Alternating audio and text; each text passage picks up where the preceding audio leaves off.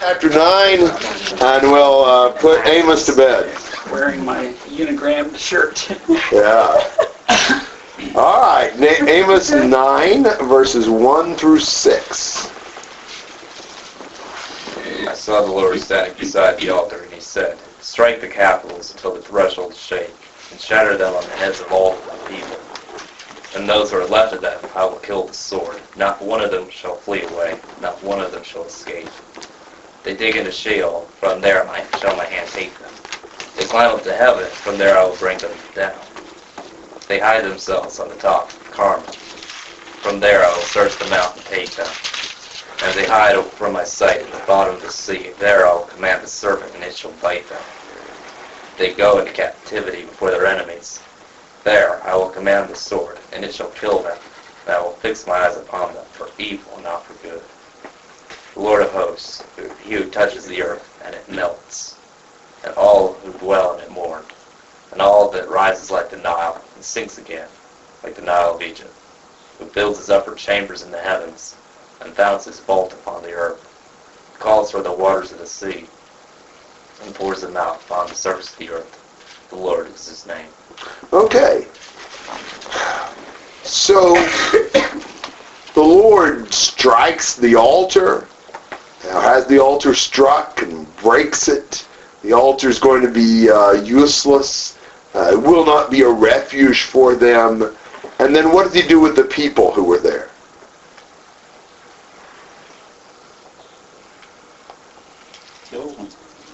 Reminds me of a time when there were um, there was an extermination of the people who were together in a temple worshiping. Remember that? When was that? That was when, um, what's his face gathered the uh, Baal worshippers together. yes. What's his face was who? Jehu. Remember how many people he stationed at the exits to kill all the people who were coming out? I think 80 guards. What did, What is that? Uh, if you hadn't asked me, I would have told you. Uh, where is that? Uh, along about uh, 2 Kings 10. Yeah, the long about uh, 18 to 28 or something like that. Um, so what it took Jehu, 80 men, to do for the Baal worshippers, the Lord by himself does for the whole nation. There's no fugitive, no refugee who escapes. They can go anywhere they want to. They can go down as far as Sheol. They can go up as far as. Yes, they can conceal themselves on Mount Carmel or in the floor, sea floor. They can go into captivity. Anywhere they go, they can't get away from me. God's pursuit is relentless. Is it a good thing or a bad thing that God, uh, that you can't get away from God? Depends on what side you're on. That's exactly right. And there are passages that talk about how we can't escape the love of God, like Romans 8. And that's a blessing. Anywhere you go, God's with you. But there are passages that talk about you can't escape the wrath of God. you know, and that's a terrifying thing. Um, and so anywhere anywhere they were, God would destroy them. They would not be able to get away. This is the great God. Again in 5 and 6, you've had several of these little, almost brief hymns of praise to God. Just talking about the great power of God and what he can do. He can touches the land and it melts. And it'll just, you know, have a, it'll rise up and come down like the Nile.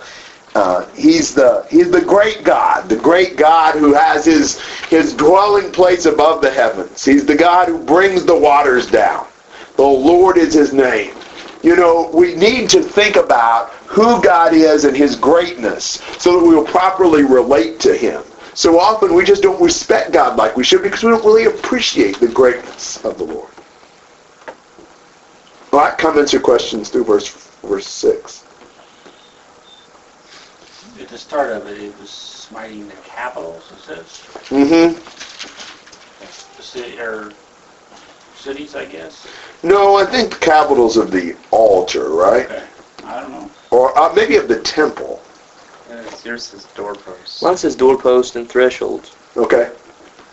And you almost imagine, I mean, when I read, of course, I mean, I may be right, but you almost imagine just striking the support so the temple just collapses on them. You know, you almost like what Samson did, just bring the temple come crashing down on these. I mean, they're in God. I mean, all the worship that there was nothing anyway. So Yeah, thank you. Yeah, that's helpful. I think that is probably the So right is this thing. altar in the temple? Yeah, I assume. That's kind of the picture I've got is the Lord's standing by the altar in this temple and he brings the whole thing down on their heads. I mean, he's made the point already that their sanctuaries couldn't save them. You know, their worship can't save them. That he'll send, you know, he'll cut off the horns of the altar. There's no sanctuary for them. There's no fortress, there's no religion that can save them. Is there any reason for, he says in verse 3, from there I will command the serpent, and it shall bite them? Why does he call it the serpent? I don't know.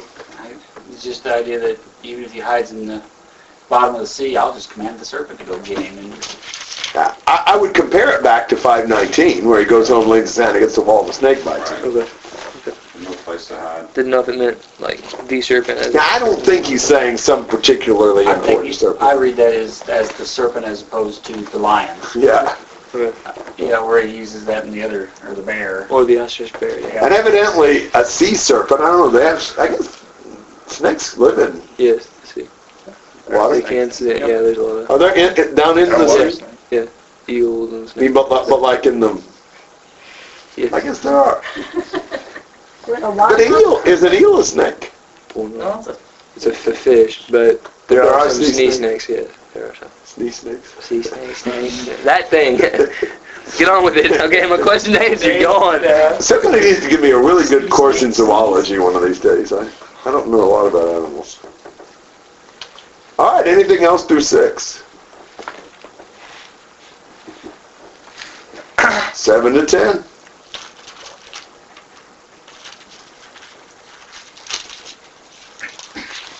Come down as the sons of Ethiopia to me, as sons of Israel, declares the Lord.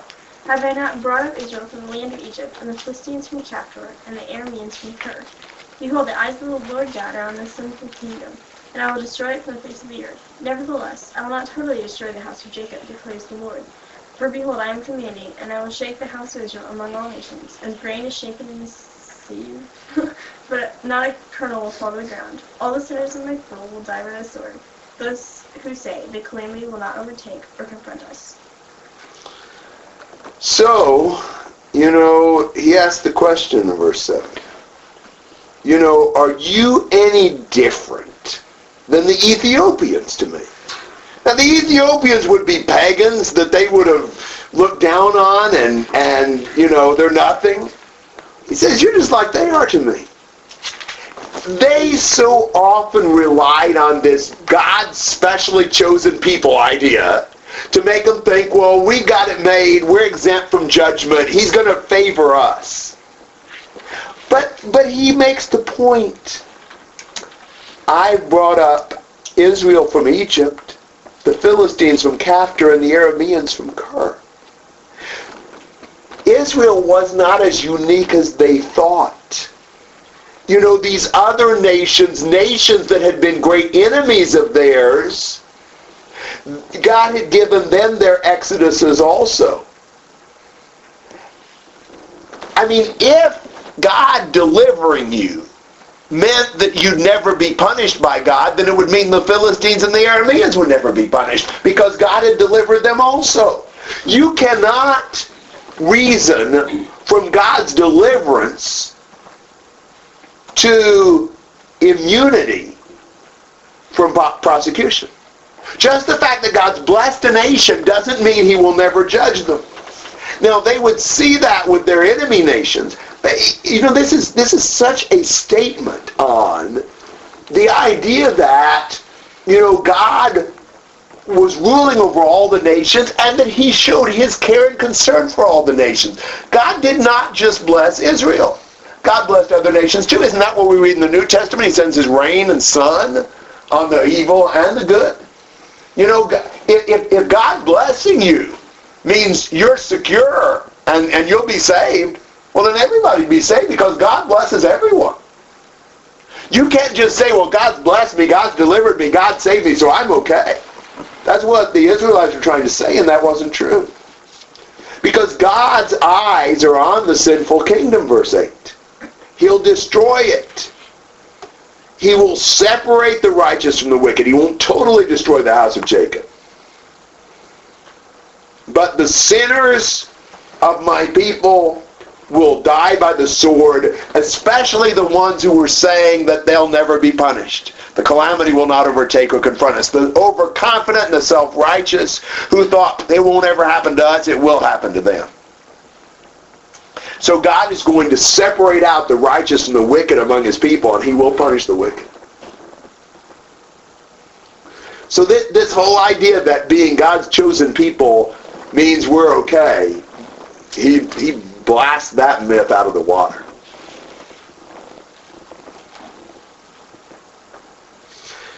Well, comments or questions through verse 10? Know, Gary, sometimes one of the biggest responses that I get to people when you talk, of course, it's, I mean, it, it, it it's true with all of us. One of the biggest responses I get sometimes with people who have not obeyed the gospel, not done what God says. One of their arguments will be is, well, God has done this for me. He's blessed me with this. If I weren't good, then all these good things wouldn't have happened to me. And, and they'll base a lot of things upon their experience, their senses, and the blessings, and relate to that. It still does not. And I try, what I try to point out is that you know, you this is what you know you need to do because the Bible says you can't measure everything by your senses, and that's a little bit often. People often want to do that. You know, well, well God's blessed me. Look at all. You know, I had a study with. Uh, a few weeks back, I had a study with a Jewish lady that comes to church, um, and she she said she believes in Jesus. She's had a hard life. She came here from Israel, and she couldn't even speak English. And and I was moved by her story. I mean, she's come a long way. But uh, one thing she kept going back to was that she feels like, and, and, and she didn't say this, but in her heart she feels like Israel, for the most part, is God's chosen people.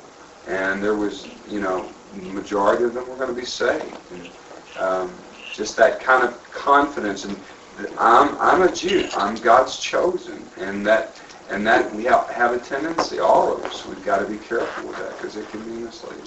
Absolutely, Romans 2. The Jews' arrogance and seeing themselves being the light to those in darkness and the guide to the blind and all that.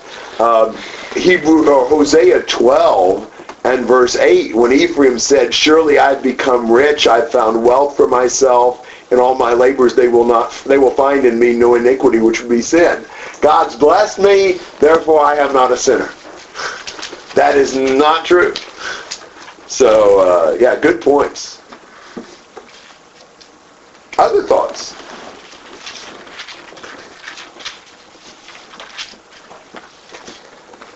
All right, 11 to 15.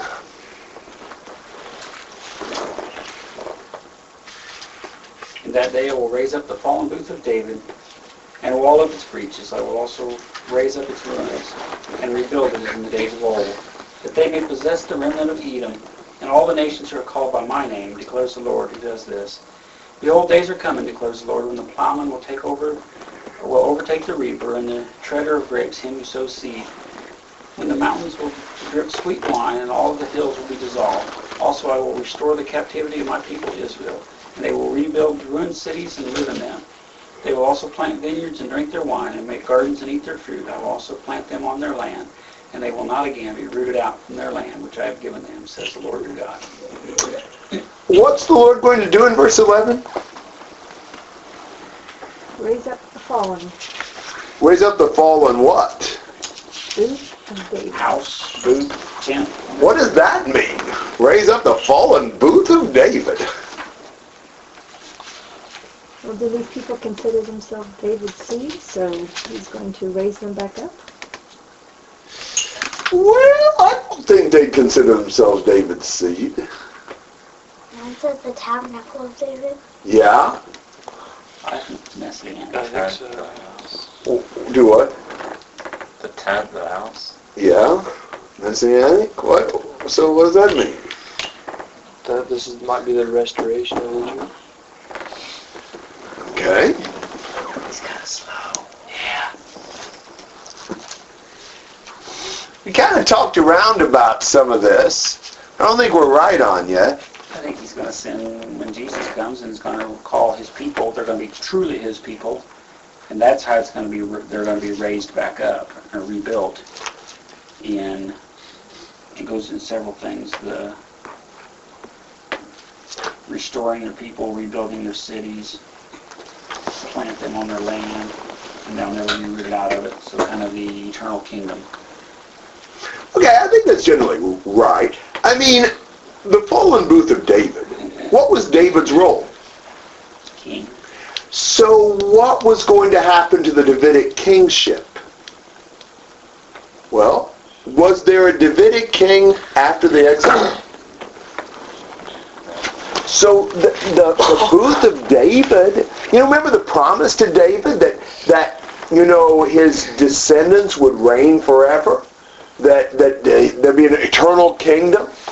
Well, but, but David's booth, David's kingship over the nation had fallen. There was no Davidic king on the throne. I think he's saying that he would bring, he, he would raise back up the Davidic dynasty. And he, he, he'd bring the house of David, so to speak, the, the, the, the kingship of David back to life again. Now, he did that through Jesus.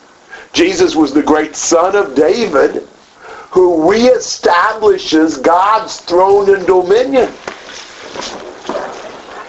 Acts 15 quotes this passage. James does, the Lord's brother, as applicable in the New Testament period. He quotes it for verse 12.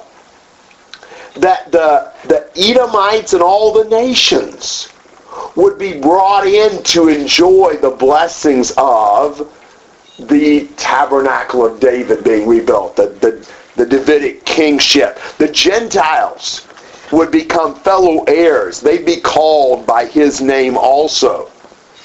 Um, so really, the when, when David's kingship was restored by Jesus, it was even broader than a kingship over Israel. It was a kingship over all the nations, even Edom.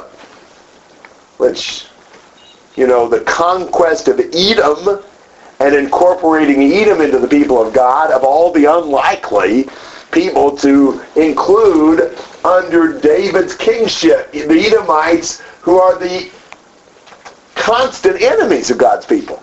But through David, they would be brought in and conquered by the gospel and submit to David's kingship.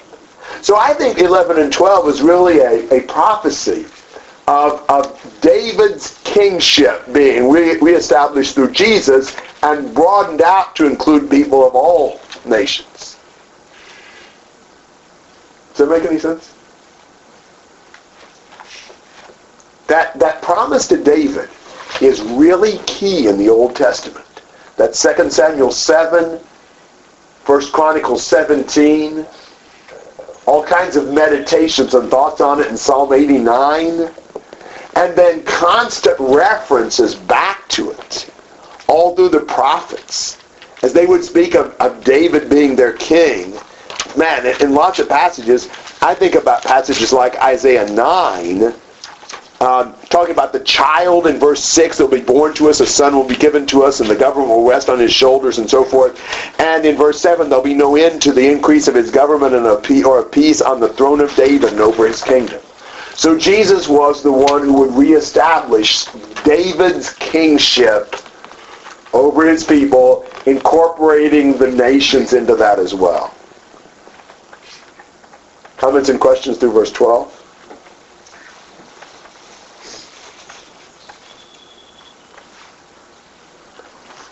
Interesting that we conclude Amos looking to blessings in the future.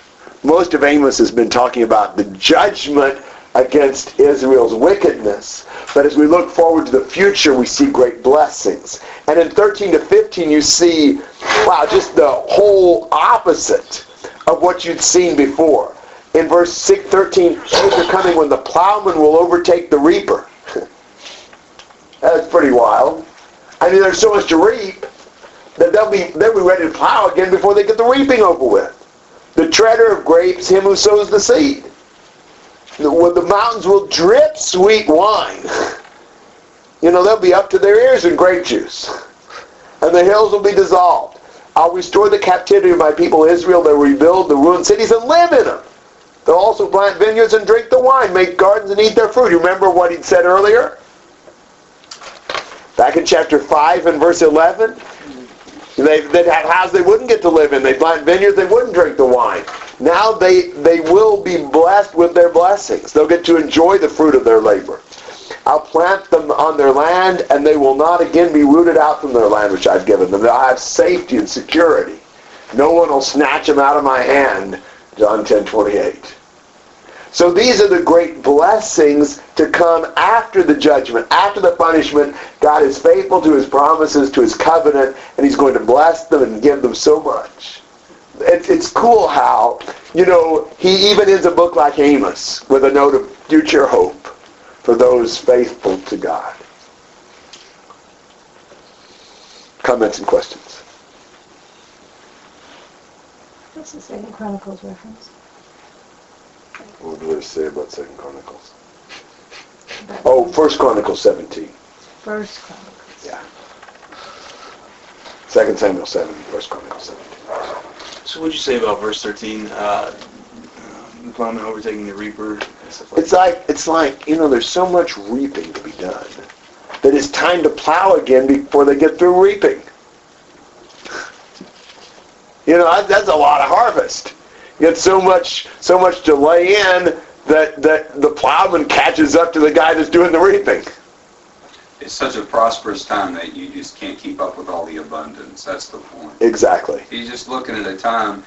There's two things. Two things about this the, the symbolic language of this, Alan, is throughout the Old Testament, the prophets, they pictured, and that's Revelation's a lot like this. Why a lot of people don't get it. It's the it's the apocalyptic, the symbolic language. The Jehovah's Witnesses take verses like this and they'll look towards this perfect time on earth when everything is just perfect. And a lot of these passages looking at the ideal, the, the, the just a wonderful picture of you know, uh, just a time of supreme blessing, of, of blessings like you wouldn't believe. But it's just symbolic of the, of the of the happiness and the joy and the ideal, if you will, in a sense, of the way things would be. Not literally, but a figurative time of blessing and enjoyment in, in the Messiah. Maybe I didn't say that exactly right, but um, so a lot of people that go to these passages misunderstand them because they're looking to this time when they're literally fulfilled but these these blessings, and it's just shown in material ways and things like that. Yeah, excellent. That's exactly right. The thing is, and someone I tried I've tried telling people that before, and they say it's not no, it's not literal. Prove it. Uh, Acts 15. When James quotes this about Jesus. I think that's helpful when you see passages like that when James quotes this in Acts 15, talking about God's bringing the Gentiles in in their day. He says, with this, the words of the prophets agree, just as it is written, and he cites Amos chapter 9, verses 11 and 12. So that tells me that the time of the fulfillment of Amos 9 is the time that James uh, was in in Acts 15. It's not always that simple, but when we've got a New Testament, this is that, that is helpful.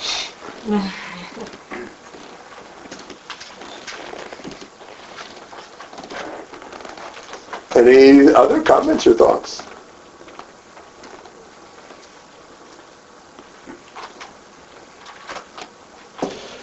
Well, I'm glad we had the chance to study Amos together. I appreciate your uh, being here and your participation and all that. And Thank you.